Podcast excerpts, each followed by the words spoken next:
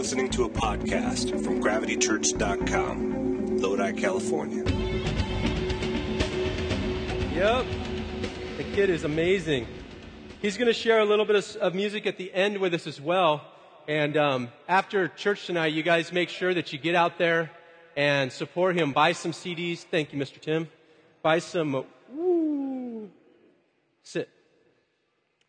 Buy his merchandise. He's got he's got all kinds of stuff out there. Some T-shirts and some CDs, and and he's in the process of recording um, a brand new CD as well. And he needs he needs some financial support to be able to get that project completed tonight. So he's going to tell us a little bit more about that in just a little while. But I hope you guys enjoyed his worship. I know I did. We've been spending some time the last few weeks talking about this idea of a community of people and the culture that's created. How we all come together in this place and in churches all across the valley on a regular basis every weekend or whenever the weekend services are or, or typical is are. And we start to see a community of people that starts to function and flow and begin to interact with each other and relationships get built. And people begin to share in each other's stories and in each other's lives and they begin to understand a little bit about the issues at hand and the different things that people are going through and how they can be a part of those things. And we've been talking about the culture of God and how at the heart of God, He has come into this world to recreate the culture that you and I deal with and live with. There's some very specific things that God injects into the culture when He begins to work through the lives of people like you and me. We begin to talk about some of these things in, in really practical fashions Things like being able to resolve our sin between each other, the things that we hold against each other, being able to forgive and to be, re, be able to be forgiven, to let things go, to quickly and easily resolve our issues. We've talked about how honesty is one of these components that changes everything and how hard it is for people to really get honest.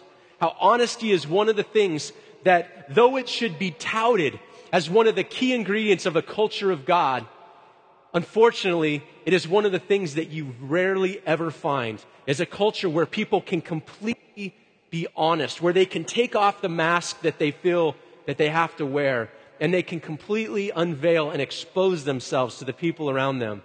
We've talked about how hard that honesty is because we feel judgment and we feel fear and we feel these thoughts that if I expose myself, the people around me will think differently of me. They won't accept me. They won't love me. They won't know my true heart and my true self. And so it makes us be dishonest. It makes us do all kinds of crazy things. We lie to ourselves. We tell ourselves things that, that, that are not true so that we can live in hiding.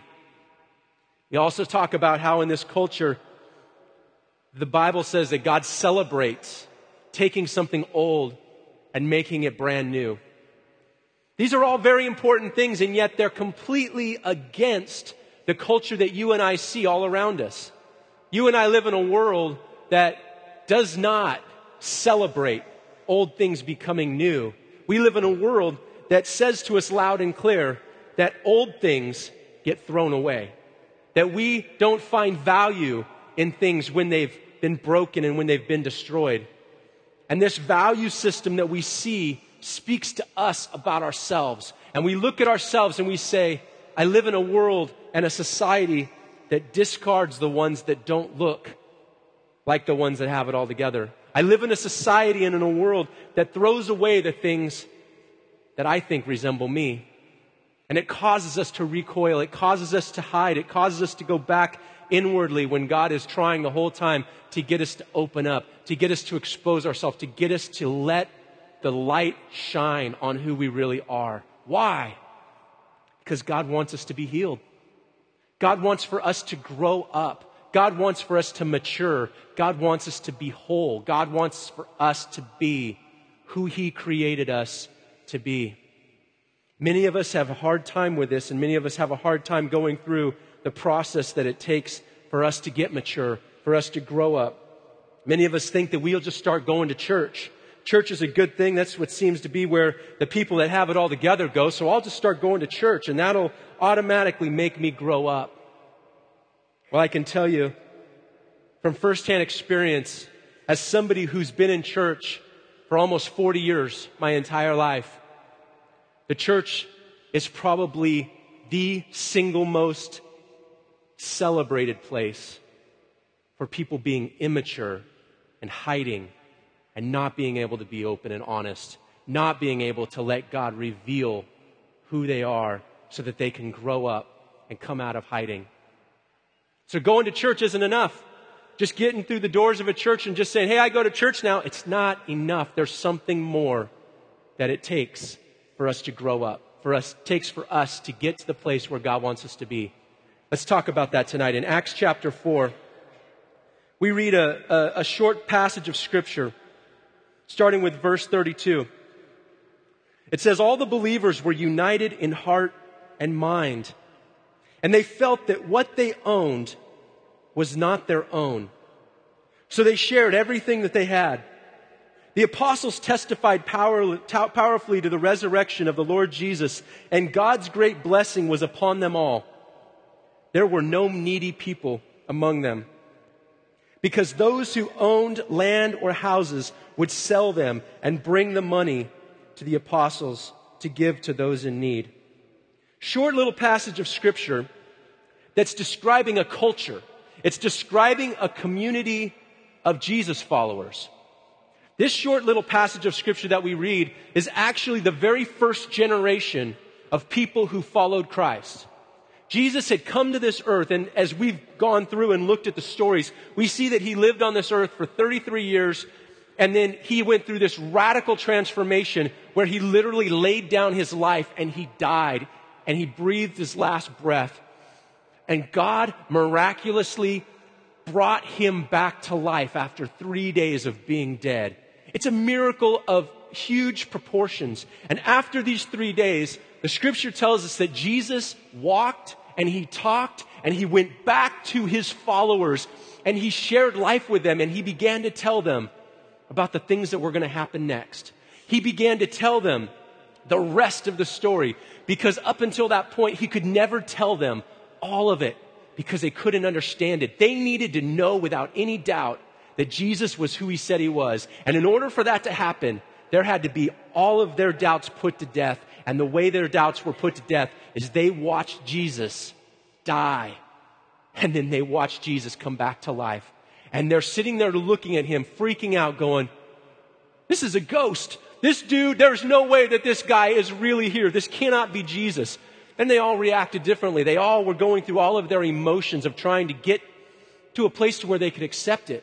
One of the disciples said to himself, he said, I'll never believe that that's Jesus unless I can put my finger in his wounds. I want to touch his hands where they drove the nails in, and I want to put my finger in his side where I saw them stick him with a spear. And Jesus is like, Come on, touch me.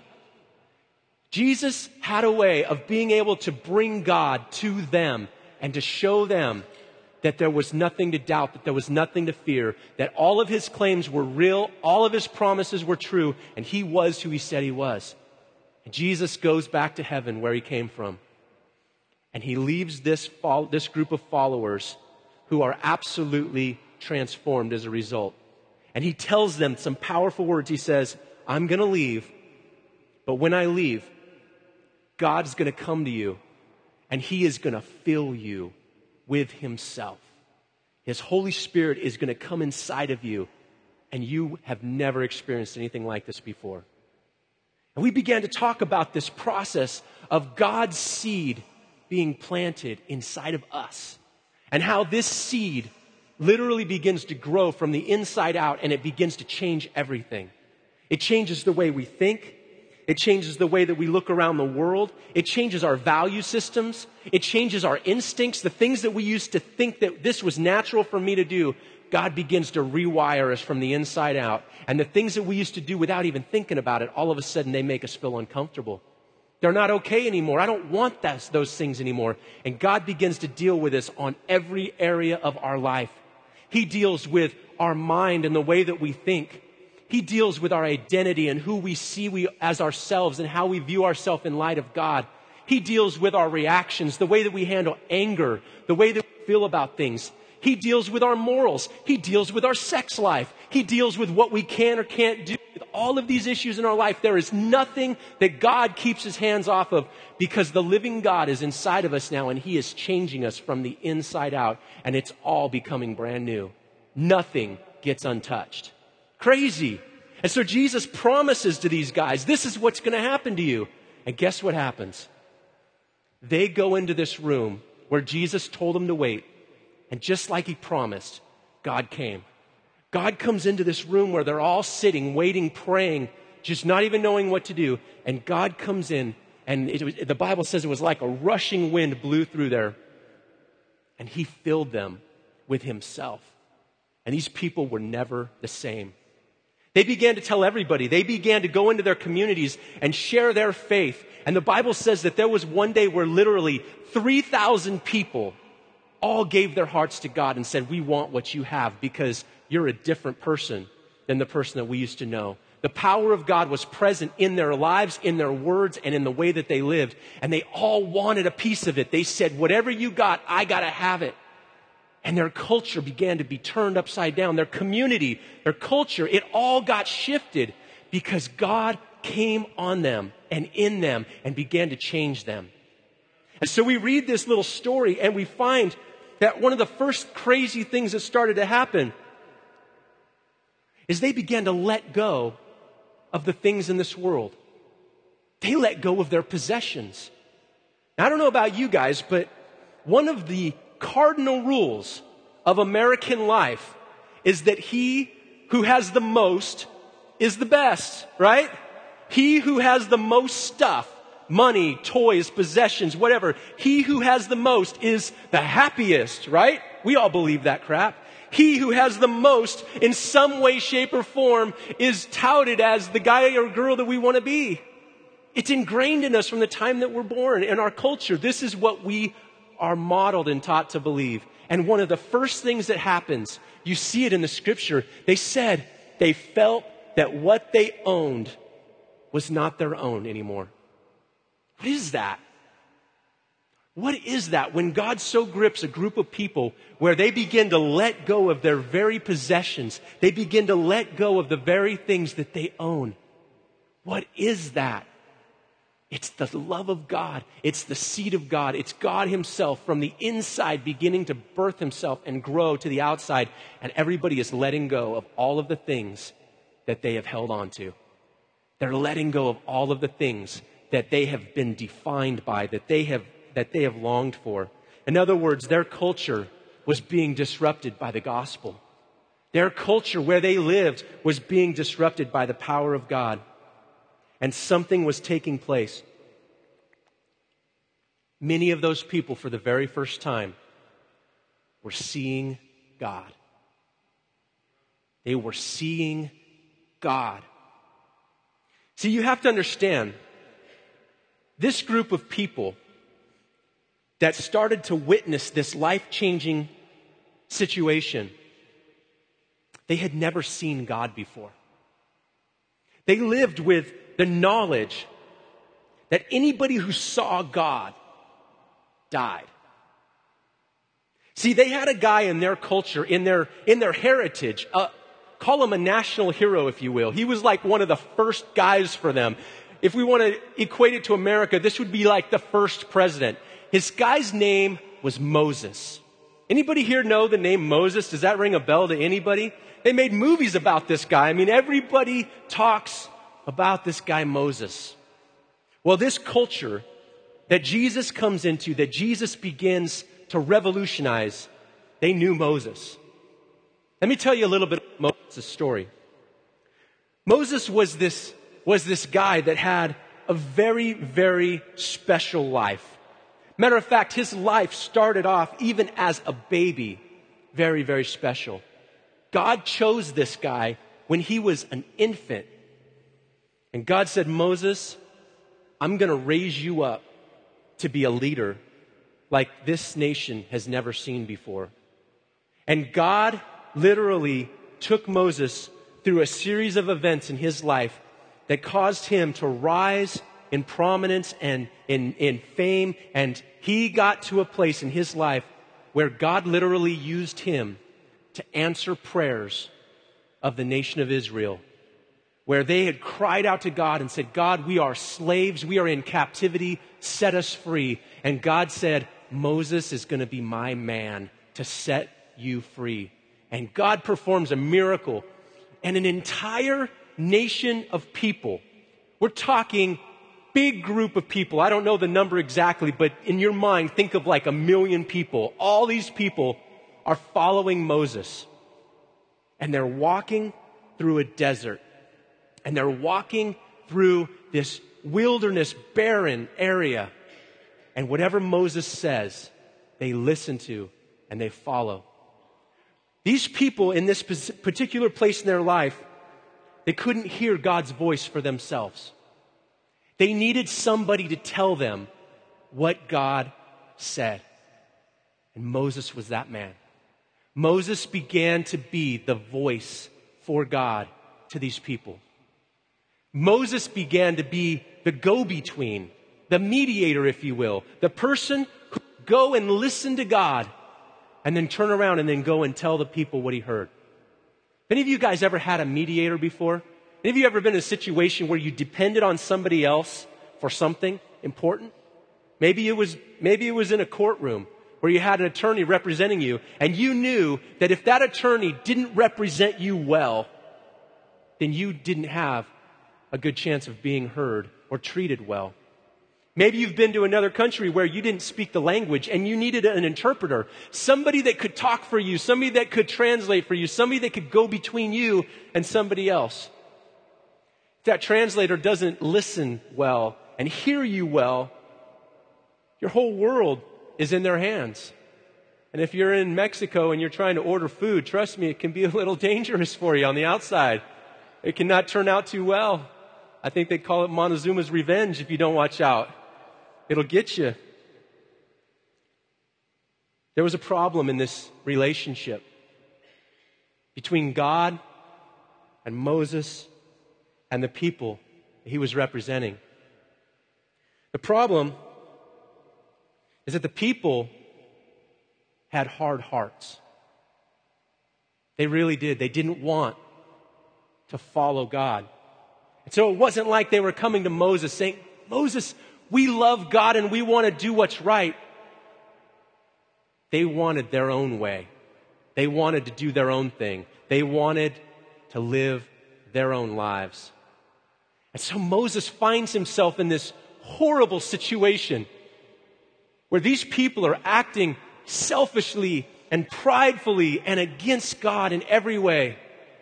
And God is getting ready to bring judgment, and He's getting ready to say, I can't do this anymore. These people are about to be done. At one point in this long story, God literally says to Moses, I'm going to start over.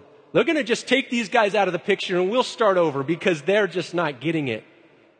And Moses literally begins to cry out for these people to God. He says, God, have mercy on them. He begins to intercede to God on their behalf. He begins to go before God and say, God, don't do it. Don't judge them. Don't wipe them out, God.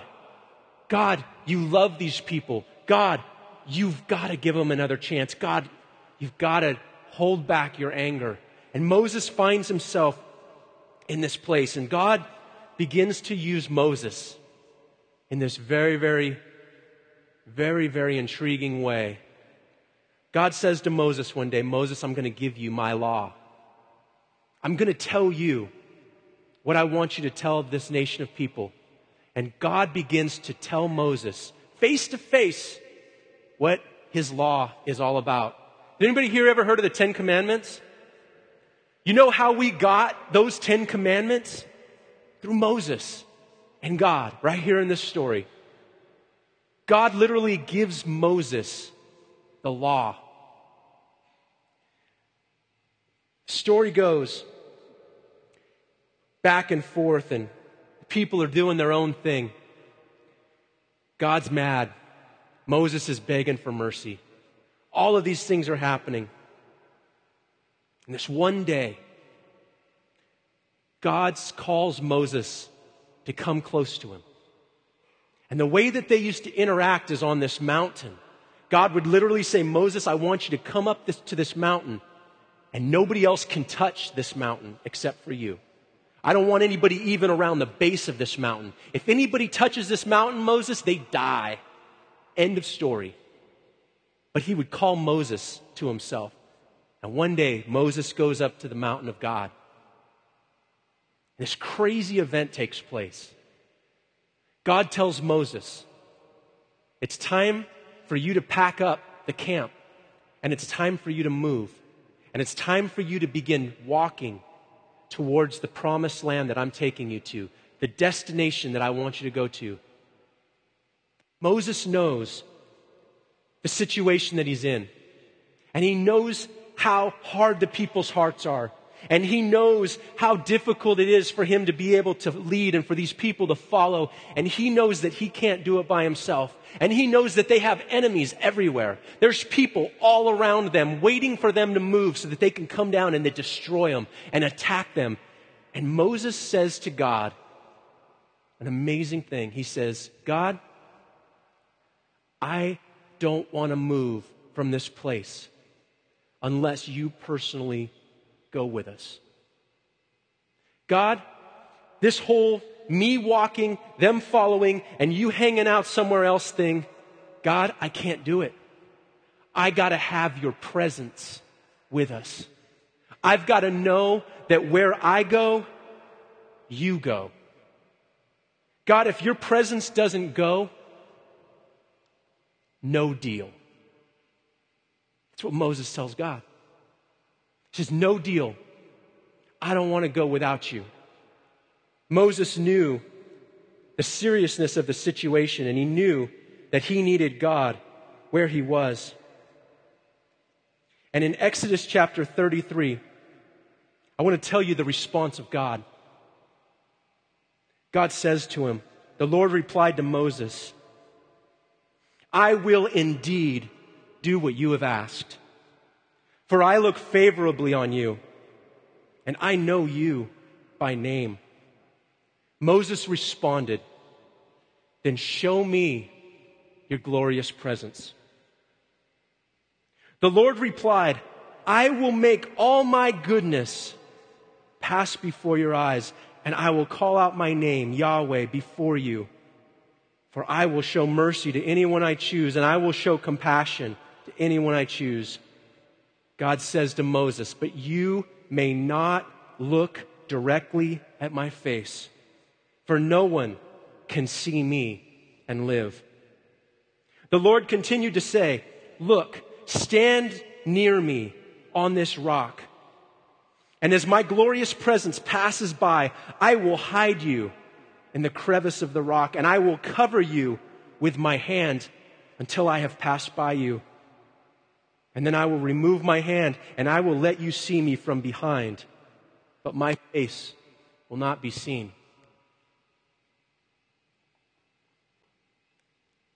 God says to Moses, I'm going to let you see my goodness. I'm going to pass right in front of your eyes. See, Jesus was talking to a culture of people who knew they'd never be able to see God and live. Never. Because Moses was the closest thing that they had ever gotten to God. He was it. And if Moses couldn't see God and make it, then they surely didn't have a chance. And when Jesus came and Jesus laid down his life on this earth, and Jesus came back to life, and he said to them, I'm going to leave, but I'm going to come again, and my presence, my literal spirit is going to be in you. You know what he was saying to this group of people? Do you know what was being shared in the early church? This band of followers, it was, it was the goodness of God.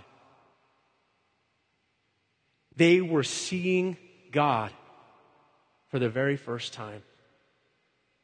They were able to not just see him, but experience his power and his presence from the inside out.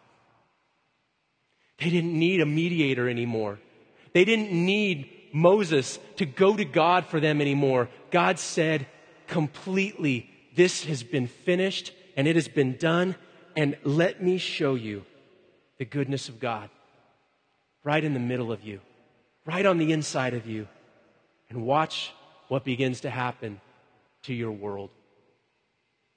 In the book of First John, chapter 4, there's a scripture that we've looked at many times. There's a little snippet I want to read to you again.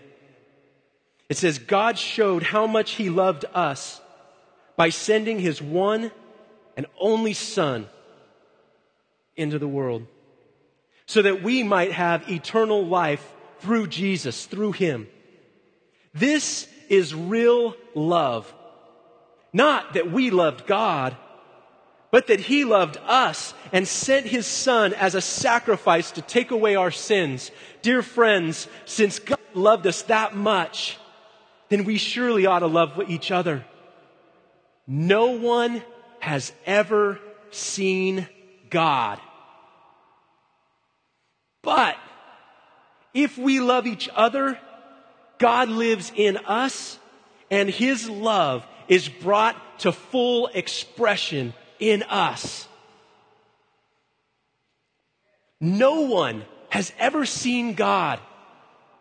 These people knew it. You and I know it. God said it to Moses. No one's ever going to see me face to face and be able to live. But he says there's something better. He says, if we love, God brings himself and his love is displayed completely through us. You know what it says? It says, if we love. It doesn't say, if we show love. Every one of you sitting in this room tonight know whether or not you have God's love in your heart. You know it. You can feel it. This isn't an exercise of doing good. This isn't an exercise of good works. This isn't an exercise uh, of doing the right thing. Anybody can show kindness. Anybody can show love. But he says in this scripture, if we love, if it's inside of you, if you feel it inside of you, if you go places and you see people's condition and it breaks your heart, if it makes you hurt, when you see people go through good times where they experience happiness, you rejoice inside with them. Why? Because God is inside of you. And some of you here tonight, you say, I don't know. I don't know if God's inside of me. Do you feel his love in you? Do you feel His love as it's going through your life? Do you feel His love as it's being shown in all of the situations, in all of the places? The love of God in you. It's right there. Our world tries hard to suppress the goodness of God. Our world tries hard to suppress the things that you and I see in God. We live in a world that tries to lie about God and tries to minimize God and tries to make God not who he really is. How is the goodness of God shared? I want to show you guys a video in just a moment. It's a video that represents typical life of any one of us sitting in this room tonight any of us going through the normal situations of our life. But something powerful intersected this man's life. And it was the goodness of God. And it took a process and it took a while and it took a period of time for God to begin to display himself so that Zach could see him for who he was. Watch this video. Open up your hearts. And it might not be the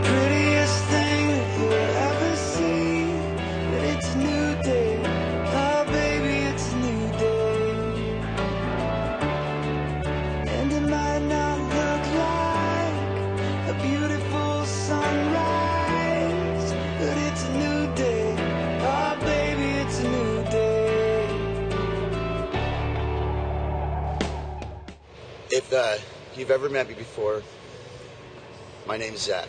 See, the Zach that you knew before had a mask on. The Zach that's today is a man that took off the mask. In the last 10 days, I've learned so much about myself. I learned that I could let my old self go so my new self could grow. You see, I've lived my life behind a mask. Addictions, pain, suffering, and hate. I've been an addict my whole life. I come from a family of addicts. And I had to be honest with God because when I heard you people in the church tell me you were proud of me, I went home. I lay in bed. When I'm looking at God, I know I'm not lying to Him. And it's set on my heart.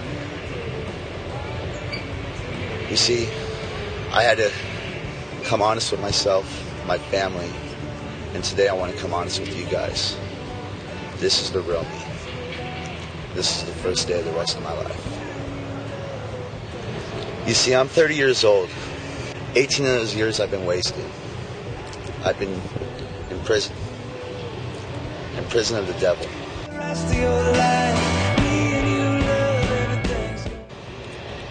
Well, today I've been paroled to God. Prettiest thing you'll ever see. Well, it's a new day. Oh, baby, it's a new day. If you look outside to see a beautiful sunrise. This puzzle's been put together. Everything's been put in place for me. See, I believe I, I have a calling. I think that I need to be in the juvenile justice system talking to kids, talking to kids that had the same lifestyle that I had growing up, and uh, let them know that there's more there than what you, what you see. In the last 10 days, I've had the opportunity to learn who I am without the mask on. This is the first day of the rest of my life, and I'm very blessed for what I have.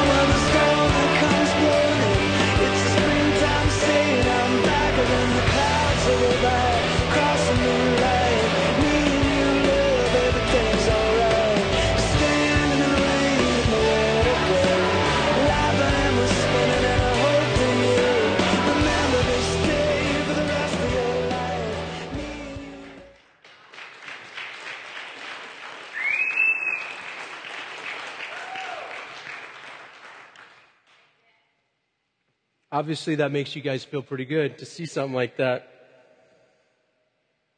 What do you guys think it is? Takes a person like Zach, like you, like me, and gets him to that place to where they can take that mask off. Gets him to a place to where they too can open their life up.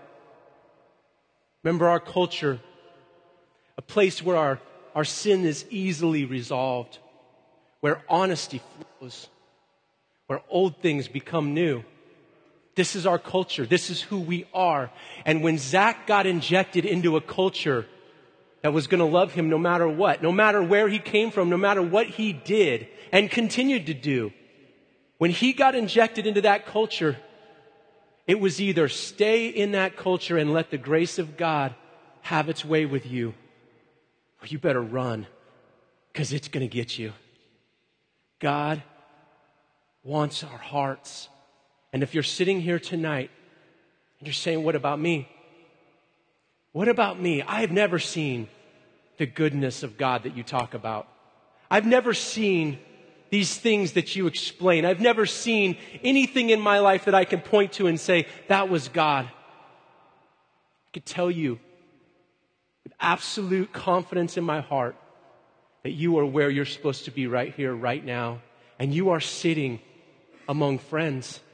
You are in a room right now of people who will love you and will get in your life with you and will not leave you when things get hard and will not abandon you along the way. We'll take your crap when you dish it out and we'll come back for more. You'll spit in our face and we'll wipe it off and we say, We still love you. Why? Because we're not here just to show love to people. We're here because we have love inside of us and we know nothing else to do.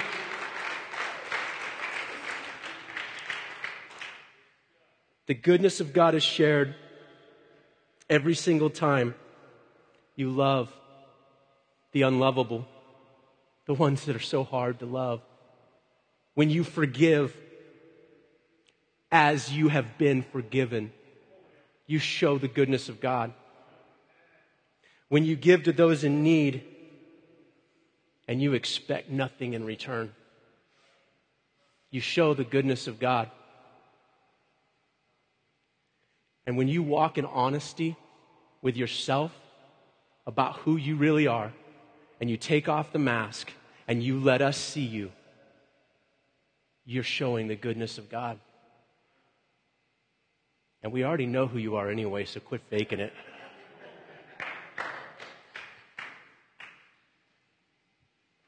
I'm going to have Josiah come back up here, and while he's coming up here, I'm going to share a scripture with you. It talks about the goodness of God. And if you just want to hear it, then close your eyes and let these words hit you. If you want to follow along, we'll put them up on the screen. But listen to these words as they hit your heart. Let all that I am praise the Lord with my whole heart. I will praise his holy name. Let all that I am praise the Lord. And may I never forget the good things that he does for me. He forgives all my sins and heals all my diseases. He redeems me from death and he crowns me with love and tender mercies. He fills my life with good things and my youth is renewed like the eagles. The Lord gives righteousness and justice to all who are treated unfairly.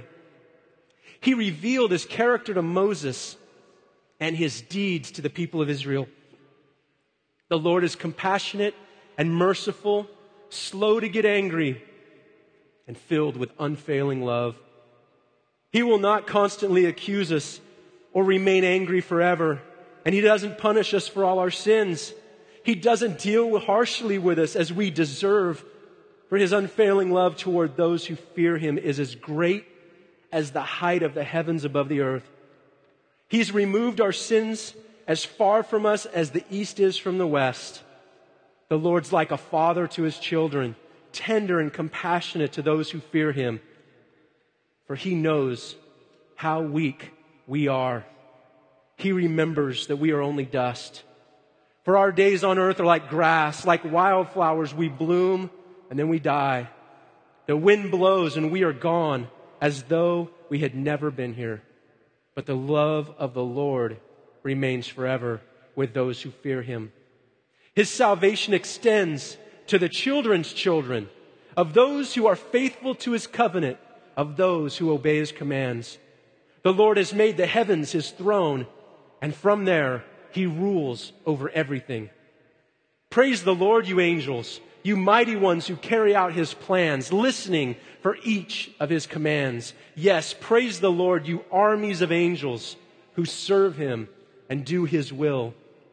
Praise the Lord, everything he has created, everything in all his kingdom. Let all that I am praise the Lord.